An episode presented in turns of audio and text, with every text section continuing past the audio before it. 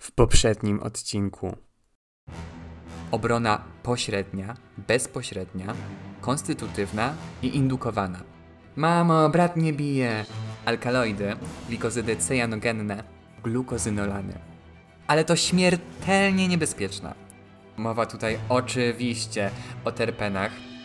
Kto za to zapłaci? Dzień dobry moi drodzy lub też dobry wieczór, jeżeli słuchacie tego wieczorem. Ja jestem Maciek i słuchacie podcastu B jak Biologia, w którym opowiadam oczywiście o biologii i witajcie w drugiej części odcinka, w którym opowiadam o tym, w jaki sposób rośliny bronią się przed roślinożercami. Tydzień temu opowiadałem o chemicznych sposobach ochrony przed roślinożercami, z kolei dzisiaj skupię się na tych strukturalnych aspektach obrony i też na chwilę przeniesiemy się do strefy tropikalnej. Ale najpierw chciałbym pozdrowić Marcina, ja się teraz w ogóle czuję jak jakaś taka podcasterka, influencerka. W każdym razie chciałbym pozdrowić Marcina, który do mnie ostatnio napisał yy, i to było super miłe. Dzięki temu wiem, że ktoś jest po drugiej stronie i ktoś tego serio słucha. I oczywiście mam te wszystkie statystyki. Wiem, że to nie jest tak, że mnie słuchają trzy osoby na krzyż, tylko że jestem was trochę więcej. No tak czy inaczej, było to bardzo miłe i jeszcze raz Ci, Marcin, dziękuję. Ale dobra, dosyć zgrywania influencerki, bo mam naprawdę bardzo dużo rzeczy do omówienia, więc zaczynamy. Pierwszą formą ochrony, która przychodzi nam do głowy, kiedy myślimy o strukturalnych sposobach obrony przed roślinożercami, są kolce oraz ciernia. I kolce od cierni różnią się tym, że kolce powstają z tkanki okrywowej rośliny, natomiast ciernie to są przekształcone organy, np. liście więc różnią się od siebie zarówno rozwojowo, jak i anatomicznie. Jednak tutaj będę używać tych terminów zamiennie, z zastrzeżeniem, że to absolutnie nie jest to samo. Chyba nie muszę się szczególnie rozwodzić nad tym, dlaczego kolce oraz ciernie chronią przed roślinożercami. Umówmy się, kto z nas chciałby jeść rośliny pokryte takim syfem? No chyba nikt. Ale tutaj się muszę jeszcze odnieść do cierni, bo oprócz tego, że chronią przed roślinożercami, to mogą jeszcze chronić przed nadmiernym parowaniem i nadmiernym nagrzewaniem się rośliny. No bo kiedy ciernie, które mają małą powierzchnię, powstają z liści, których e, powierzchnia potencjalnie jest dosyć spora, to powierzchnia właśnie, z której roślina może parować i która może się nagrzewać, jest stosunkowo niewielka. No więc ciernie pełnią wielofunkcyjną rolę. No ale wracając do funkcji obronnych. Kolce i ciernie są skierowane raczej przeciwko kręgowcom niż bezkręgowcom, no bo bezkręgowce są dużo mniejsze i mogą dosyć łatwo ominąć sobie te struktury i przedostać się do tkanek roślinnych, którymi się żywią. Jeżeli chodzi o kręgowce, no to już niekoniecznie. Kolce nierzadko są zabarwione na jakiś jaskrawy kolor, na przykład czerwony, i w ten sposób roślina stara się przekazać zwierzęciu, że nie, e, nie dotykaj mnie, i wtedy potencjalny roślinożerca sobie idzie i nie dotyka jej. Liście roślin wyposażonych w kolce często osiągają stosunkowo niewielkie rozmiary. No bo kiedy liście są dosyć małe, a jednocześnie kolce całkiem spore, to wtedy roślinożerca musi się namęczyć, żeby zdobyć liście i traci dużo czasu i energii. Więc dochodzi do tego, że mm, daje spokój tej biednej roślinie i odpuszcza. I tutaj po raz kolejny obserwujemy, że rośliny są dosyć sprytne i przebiegłe, ale to jeszcze nie koniec. Istnieje drzewo o bardzo wdzięcznej nazwie Acacia drepanolobium, której ciernie są naprawdę przepotężne. Ja bym się do niej w ogóle nie zbliżył, ale to w ogóle nawet na krok. No i tak się składa, że te ciernie pokrywają zarówno gałęzie położone nisko, jak i te gałęzie położone wysoko na drzewie. Ale jako, że gałęzie położone niżej są dużo bardziej narażone na ataki ze, stran, ze strony roślinożerców, to są wyposażone w dużo większe kolce niż w przypadku tych mm, wyższych gałęzi. Więc jak widzimy, drzewo też może dostosować długość kolców w odpowiedzi na presję ze strony roślinożerców. Dla tego samego drzewa przeprowadzono eksperyment polegający po prostu na usunięciu cierni i tutaj czeka Was naprawdę spory plot twist. Także usiądźcie sobie, w razie czego, e, bo ataki ze strony roślinożerców nasiliły się. Któż by się spodziewał? E, więc Jak widać, ciernie to nie jest żadne widzimisię rośliny i one faktycznie działają i odstraszają roślinożerców. Poza kolcami cierniami, które chronią raczej przed kręgowcami niż bezkręgowcami, to rośliny mogą wytwarzać włoski, które w tym przypadku chronią raczej przed bezkręgowcami niż przed kręgowcami. I włoski wykazują ogromną różnorodność form. Mogą być żywe, martwe, rozgałęzione, nierozgałęzione, wielokomórkowe, jednokomórkowe. Oprócz tego mogą pełnić różnorodne funkcje. Mogą chronić też przed nadmiernym parowaniem, nagrzewaniem się rośliny. Mogą pełnić funkcję wydzielniczą. No naprawdę jest ich mnóstwo i są bardzo ciekawe. Ale jeżeli chodzi o funkcje ochronne, to włoski utrudniają bezkręgowcom poruszanie się po powierzchni rośliny i utrudniają również składanie jaj na powierzchni ciała rośliny. Oprócz tego u wielu gatunków roślin wykazano pozytywną zależność pomiędzy natężeniem presji ze strony roślinożerców a zagęszczeniem włosków.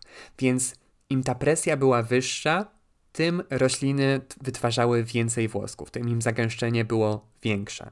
Więc po raz kolejny widzimy, że rośliny mogą przystosowywać się do mm, natężenia ataków ze strony roślinożerców i mm, aktywnie odpowiadają właśnie na ten czynnik. Oczywiście roślinożercy przystosowują się do radzenia sobie z, z włoskami.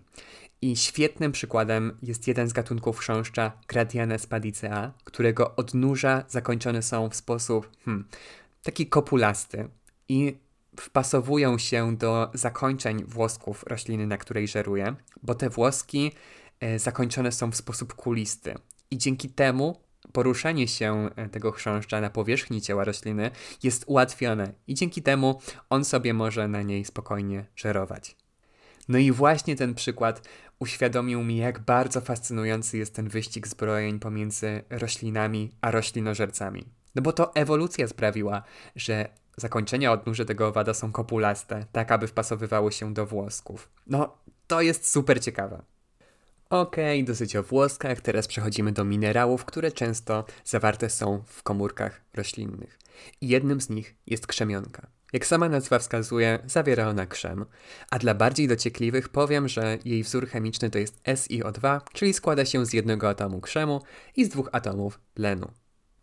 Zawartość krzemionki w komórkach roślinnych zależy od gatunku rośliny, jej części ciała, stadium życiowego, czy też zawartości krzemionki w glebie. No i krzemionka odkładana jest w komórkach epidermy, czyli tkanki, która okrywa nadziemne części roślin. No i krzemionka chroni zarówno przed atakami kręgowców, jak i bezkręgowców. Nikt nie chce jeść krzemionki, to jest totalnie obrzydliwe, ponieważ krzemionka zwiększa ścieranie zębów, zmniejsza zdolności do trawienia pokarmu roślinnego, ale oprócz tego też może powodować odkładanie się kamieni nerkowych. Więc krzemionce mówimy stanowcze nie, nie jemy krzemionki. Innym minerałem, który odkłada się w komórkach roślinnych, i to minerałem, który jest dużo bardziej powszechny, ponieważ odkłada go większość rodzin roślin, jest szczawian wapnia. Szczawianu wapnia też nikt nie chce jeść, ponieważ odstraszą zarówno bezkręgowce, jak i kręgowca. I szczawian wapnia odkłada się w komórkach roślinnych w formie mm, takich śmiesznych kryształków. E, najpowszechniejsze to są rafidy oraz druzy. Rafidy to są kryształy, które są podłużne, często są ułożone mm, równolegle do siebie, natomiast druzy to są swego rodzaju gwiazdki. Szczawian wapnia działa w sposób podobny do krzemionki, więc nie będę się powtarzać, bo ja się tutaj bardzo często powtarzam w tym podcaście, ja to naprawdę słyszę.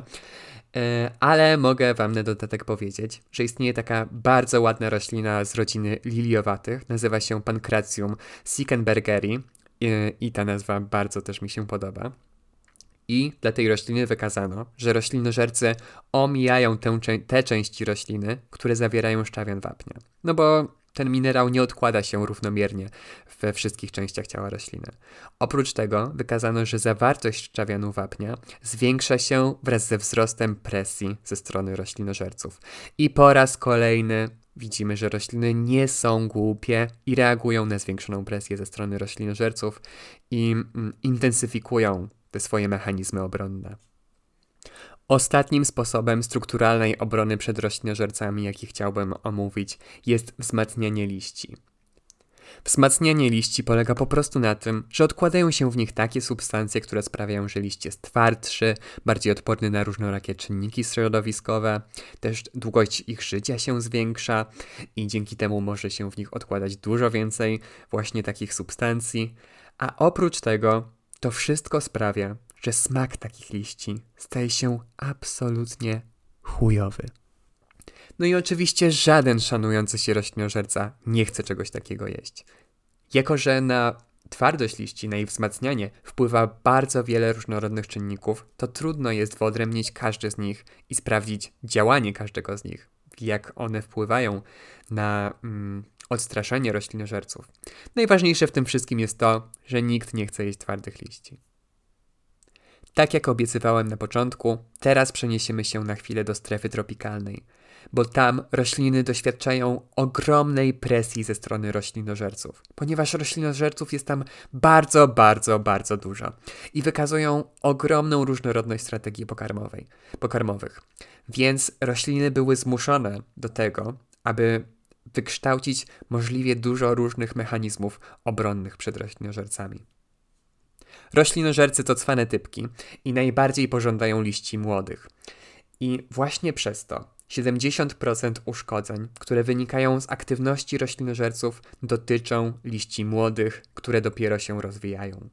Dlatego część roślin, które zamieszkują strefę tropikalną, maksymalnie skraca czas rozwoju liści, tak aby liście szybko się postarzały i żeby stały się mniej atrakcyjne dla roślinożerców.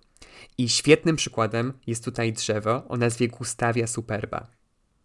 Liście tego drzewa rozwijają się tak szybko, że owady, których larwy żywią się młodymi liśćmi, mają tylko 3 dni na złożenie jaj. Inaczej ich larwy będą głodować i umrą. W przypadku gatunków z rodzaju Pentagonia wykazano, że liście, które rozwijają się powoli, wykazują dwukrotnie większe uszkodzenia niż w przypadku liści, które rozwijają się szybko. No więc liście niektórych roślin tropikalnych naprawdę bardzo się spieszą i są trochę jak tacy nastolatkowie, którzy oczekują tej swojej osiemnastki i już nie mogą się doczekać, aż odbiorą swój dowód osobisty. Inną strategią, którą mogą przyjąć gatunki ze strefy tropikalnej, może być opóźnione zazielenianie liści. No bo często obserwuje się, że młode liście wielu tropikalnych gatunków mają barwę białą, czerwoną czy też różową. I dopiero dojrzałe liście się zazieleniają. I taką strategię wykazuje 61% rodzin tropikalnych drzew.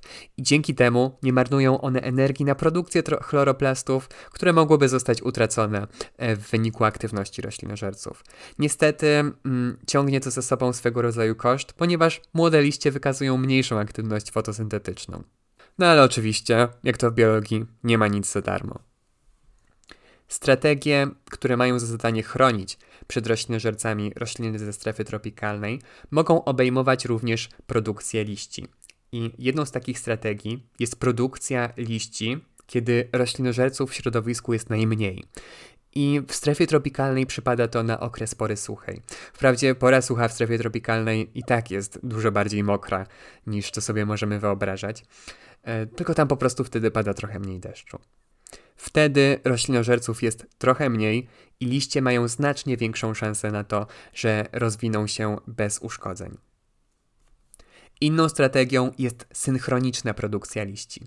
Wtedy roślina myśli sobie, że trochę oszukała system, bo szansa, że akurat jeden liść spośród tych wszystkich zostanie zjedzony, jest stosunkowo mała.